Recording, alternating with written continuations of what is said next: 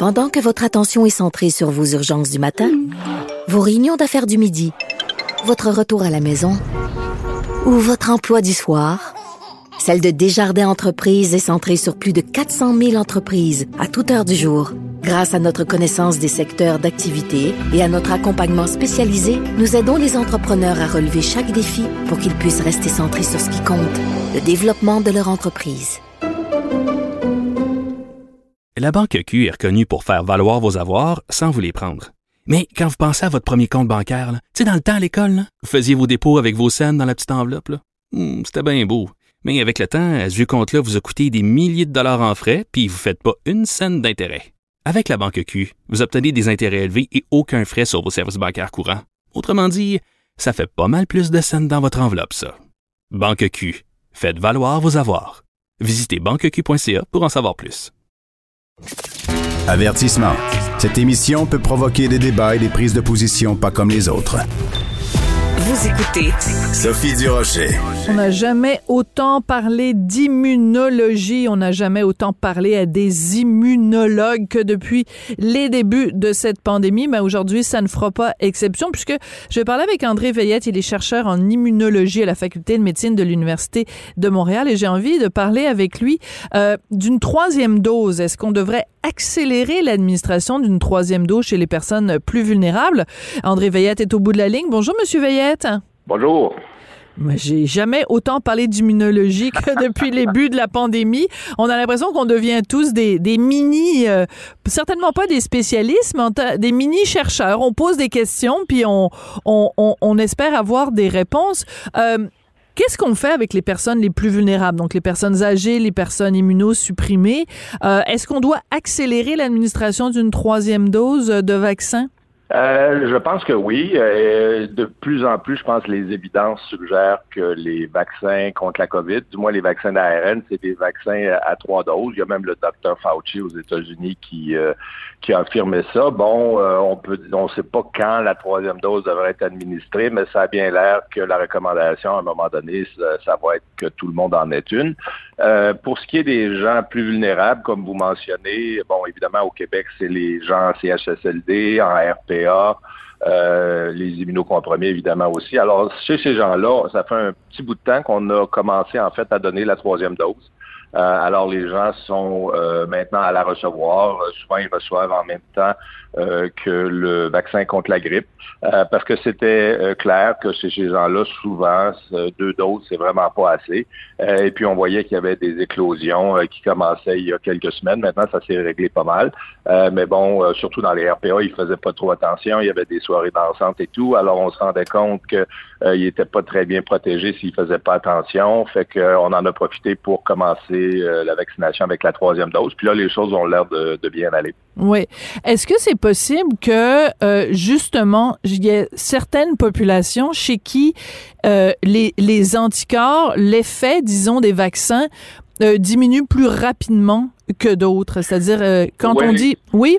Euh, c'est possible, ça. Je pense que le, le, le, le problème euh, le plus important que ça, c'est le fait qu'il y a l'air d'avoir des gens qui répondent euh, de façon euh, moins forte, même avec deux doses. Alors, c'est ce qu'on voit aussi chez les gens euh, immunocompromis, chez les gens âgés, les gens RPA, les gens à CHSLD, c'est qu'il y a un, quand même après une deuxième dose, l'écart entre les individus pour le niveau des anticorps et pour la protection probablement contre l'infection est beaucoup plus variable. Et c'est là où, avec une troisième dose, boum, ça remonte un peu plus haut pour tout le monde. Et puis, y avoir une protection euh, accrue. Bon, il y a quand même certains immunocompromis qui vont pas répondre même avec trois doses. Euh, alors, on ne sait pas vraiment, il n'y a aucune garantie avec ça, mais c'est clair que euh, y a beaucoup de variabilité chez, ces populations-là comparé, disons, aux gens, les travailleurs de la santé ou les gens qui sont en bonne santé. Il y a donc le plus de variabilité, puis c'est là où aussi il peut y avoir une troisième dose qui est importante. Mais une fois que les gens se mettent à diminuer, une fois que les niveaux d'anticorps se mettent à diminuer après la deuxième dose, euh, ça a l'air que ça, ça arrive chez tout le monde. Alors, c'est comme une horloge, ça fait tic-toc, tic-toc, tic-toc, puis ça baisse à un certain pourcentage chaque semaine. Euh, et puis, probablement que ça corrèle aussi avec une baisse de la protection contre les infections.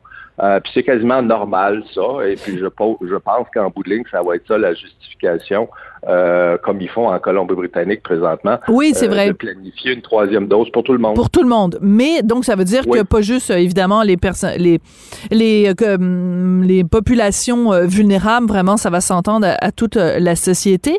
Mais je veux vous poser une question disons de de marketing ou de relations publiques monsieur Veillette. Est-ce que ça Oui. aurait pas été mieux que toutes les compagnies qui ont fait des vaccins disent dès le départ, écoutez, ça va pas être un vaccin à deux doses, ça va être un vaccin à trois doses, ou même à la rigueur de dire, ça va être un vaccin, il va avoir deux doses au début, puis après ça, chaque année, vous allez devoir, ou à tous les six mois, vous allez devoir faire un rappel, comme un, un- un- pour booster, comme, euh, comme on fait avec notre auto l'hiver, euh, qu'on lui donne une petite surcharge, et quand la batterie est à Oui. plat, vous voyez, vous me voyez venir avec mes gros sabots, Monsieur Veillette, Oui, c'est oui, que évidemment les complotistes là, les anti-vaccins, ils disent ah ben là, ça prend une troisième dose, ça veut dire que le vaccin il sert à rien, c'est un vaccin de schnout.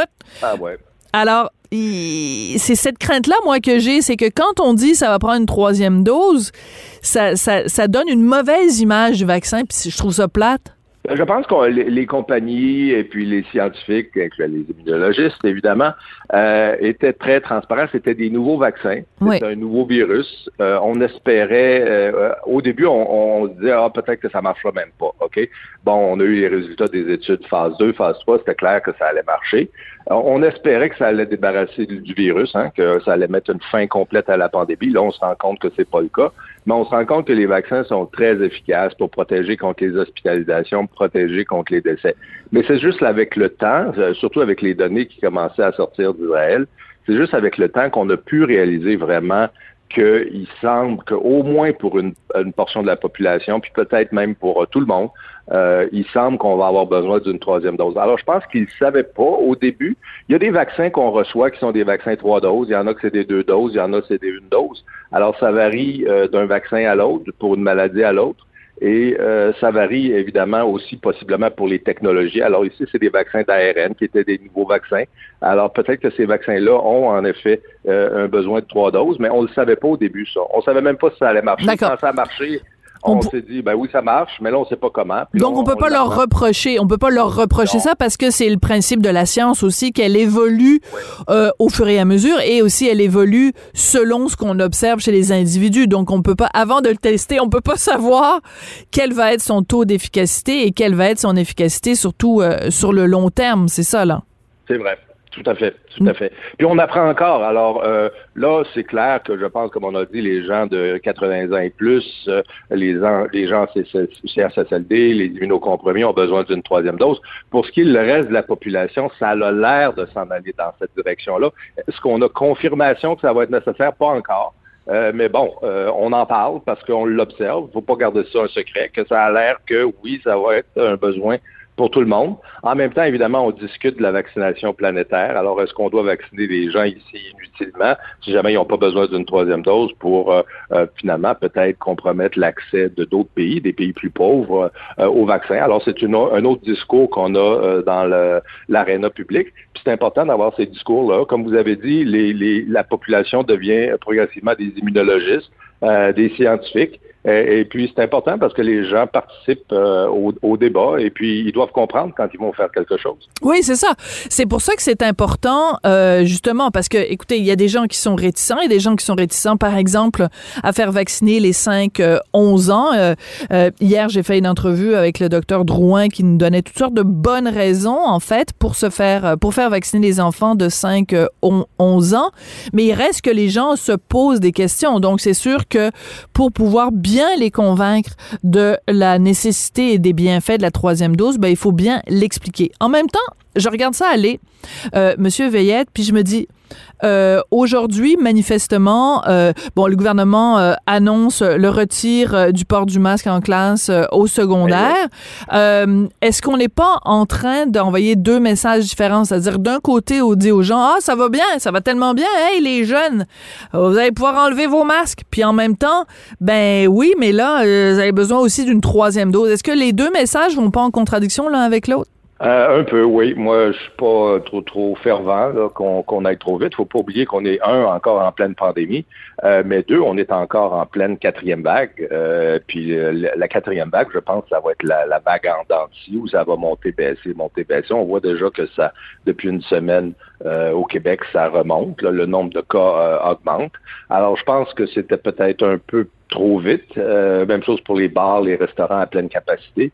Euh, on va voir ce qui va arriver, s'il va y avoir des, euh, des, complications, des effets de ça. Je pense que le ministre de la Santé, M. Dubé, est fort conscient que, que la pandémie n'est pas derrière nous, puis il est fort conscient aussi, je l'écoutais hier parler au Collège des médecins du Québec, il est fort conscient aussi que la quatrième vague n'est pas terminée, puis il faut, faut faire attention.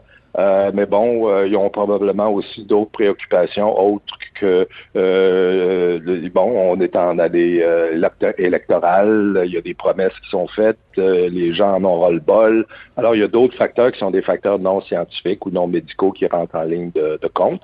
Oui, mais ça devrait pas. Croiser les doigts. Oui, mais ça devrait pas. je suis d'accord avec vous. Non, ça devrait pas, tout à fait. Je suis tout à fait d'accord avec vous.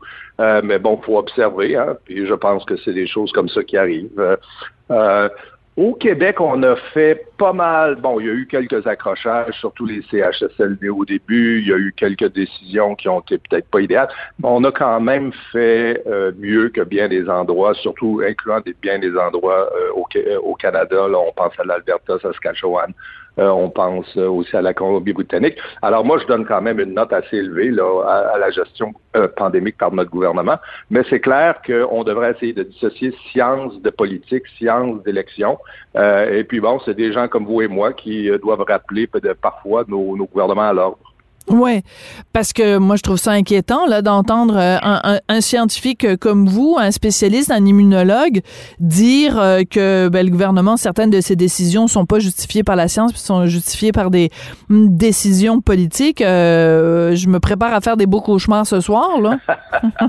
Écoutez, moi ce que j'ai décidé, ce que j'ai décidé, c'est que j'allais me mettre à porter un N95 euh, au lieu des petits masques bleus. Bon, le gouvernement m'a pas dit de faire ça, mais je pense que c'est chacun aussi, on a une responsabilité de, de voir ce qu'on ce qui arrive, puis après ça, de prendre nos précautions additionnelles. Hein. Euh, alors, euh, j'arrive sur cinq mois là, pour ma deuxième dose. je me doute que je vais pouvoir en avoir une troisième à un moment donné. Je sais pas ça va être quand. Attendez, attendez. attendez deux secondes. OK. Vous, vous êtes immunologue. OK? Vous êtes bardé de diplômes. Là, si je vais dans votre bureau, là, c'est rempli, rempli de diplômes sur vos murs. Là, vous êtes en train de me dire. Ils sont sur le plancher. Ils sont sur le plancher. ils sont sur le plancher. vous êtes en train de me dire, monsieur, vous êtes en train de me dire, monsieur Veillette, que parce que votre deuxième dose du vaccin, lequel vous avez eu d'ailleurs? Euh, j'ai eu Pfizer deux fois, ouais. OK. Alors, parce que votre Pfizer dose 2 remonte à il y a cinq mois, vous, vous connaissez suffisamment les affaires pour dire, ben, je sais que mon efficacité commence peut-être à baisser.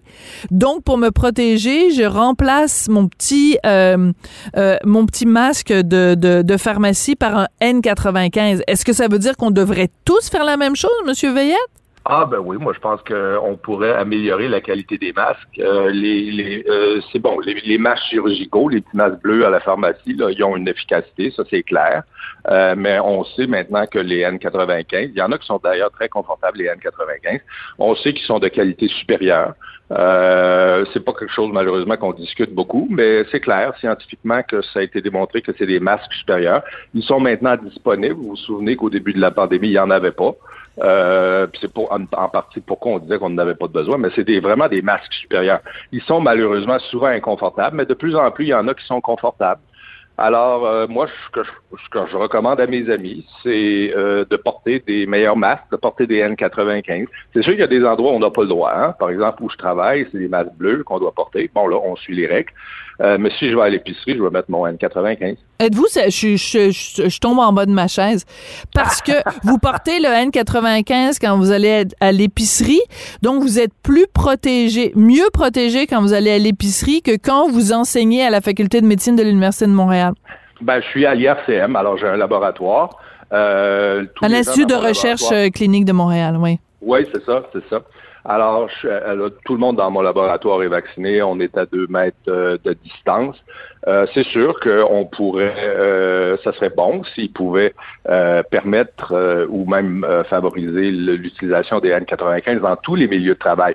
Mais c'est plus compliqué, c'est des masques qu'on peut pas vraiment changer tous les jours parce qu'ils sont, ils reviennent un peu plus cher. quoi qu'il y a des gens qui le font. Mais la politique gouvernementale, comme vous savez, c'est la politique des masques bleus. Alors, c'est malheureusement ça. Euh, et puis les, les, les, les, milieux de formation, les milieux d'éducation suivent cette règle-là. Euh, mais quand je vais à l'épicerie au métro, ben là, là, c'est moi qui, qui donne les règles. Alors, c'est dans ce contexte-là où je vais porter mon, mon N95. C'est bien parce qu'on sait où vous allez faire l'épicerie. Mais, Monsieur Veillette, ce que je comprends, c'est que vous... Les diplômes sont sur mon plancher, puis vous savez que oui, euh, c'est bon. au métro. Oui, euh, on, va, avoir appris beaucoup de choses euh, de votre part euh, aujourd'hui. très rapidement, quand vous regardez les, mettons, les, les, prochains mois, mettons d'ici Noël, vous voyez la situation s'améliorer ou empirer? Vous avez 30 secondes pour me répondre. Moi, je pense que ça va faire des petites vagues, haut et bas, haut et bas, là, un peu de haut, là, des, de, la dentille. la situation n'est pas catastrophique. Je pense qu'on s'en va dans la bonne direction. Euh, faut faire attention, faut être prudent. Euh, on n'est pas sorti de cette quatrième vague-là. Euh, et puis, il va y avoir des débats importants au sujet de la vaccination chez les enfants, puis des débats importants au sujet de la troisième dose. Puis je pense que il faut se préparer pour tout ça. OK. Euh, Monsieur Vieillette, merci. Euh, je sais pas si vous remarquez, ma voix a changé. C'est parce que moi, quand je fais des entrevues, euh, pour que le son soit bon, je j'enlève mon masque. Mais là, maintenant que je vous ai parlé, j'ai remis mon masque. c'est un petit masque bleu de pharmacie, un peu bon marché, là, que j'ai acheté à la pharmacie, chez Jean Coutu, pas la nommer. Mais si je pense que je vais aller m'acheter des N95, puis maintenant, c'est ça que je vais porter. Merci beaucoup, Monsieur Veillette. OK, c'est moi qui vous remercie. André Veillette est chercheur en immunologie à la Faculté de médecine de l'Université de Montréal. Il travaille donc à l'IRCM, l'Institut de recherche clinique de Montréal. Ben écoutez, euh, réflexion à avoir quand même. Hein. On n'est pas sorti du bois. Euh, je voudrais remercier euh, celui qui nous aide justement à traverser ce bois-là, Jean-François Paquet, qui est à la mise en onde, à la réalisation. Je voudrais remercier Florence Lamoureux à la recherche. Et en effet, ben là, si vous trouvez que je sonne bizarre, euh, n'appelez pas à la station pour vous plaindre. C'est parce que j'ai remis mon masque. D'ailleurs, voyez à quel point j'ai de la difficulté à respirer en vous parlant. Merci beaucoup. Euh, soyez en santé et on se retrouve demain.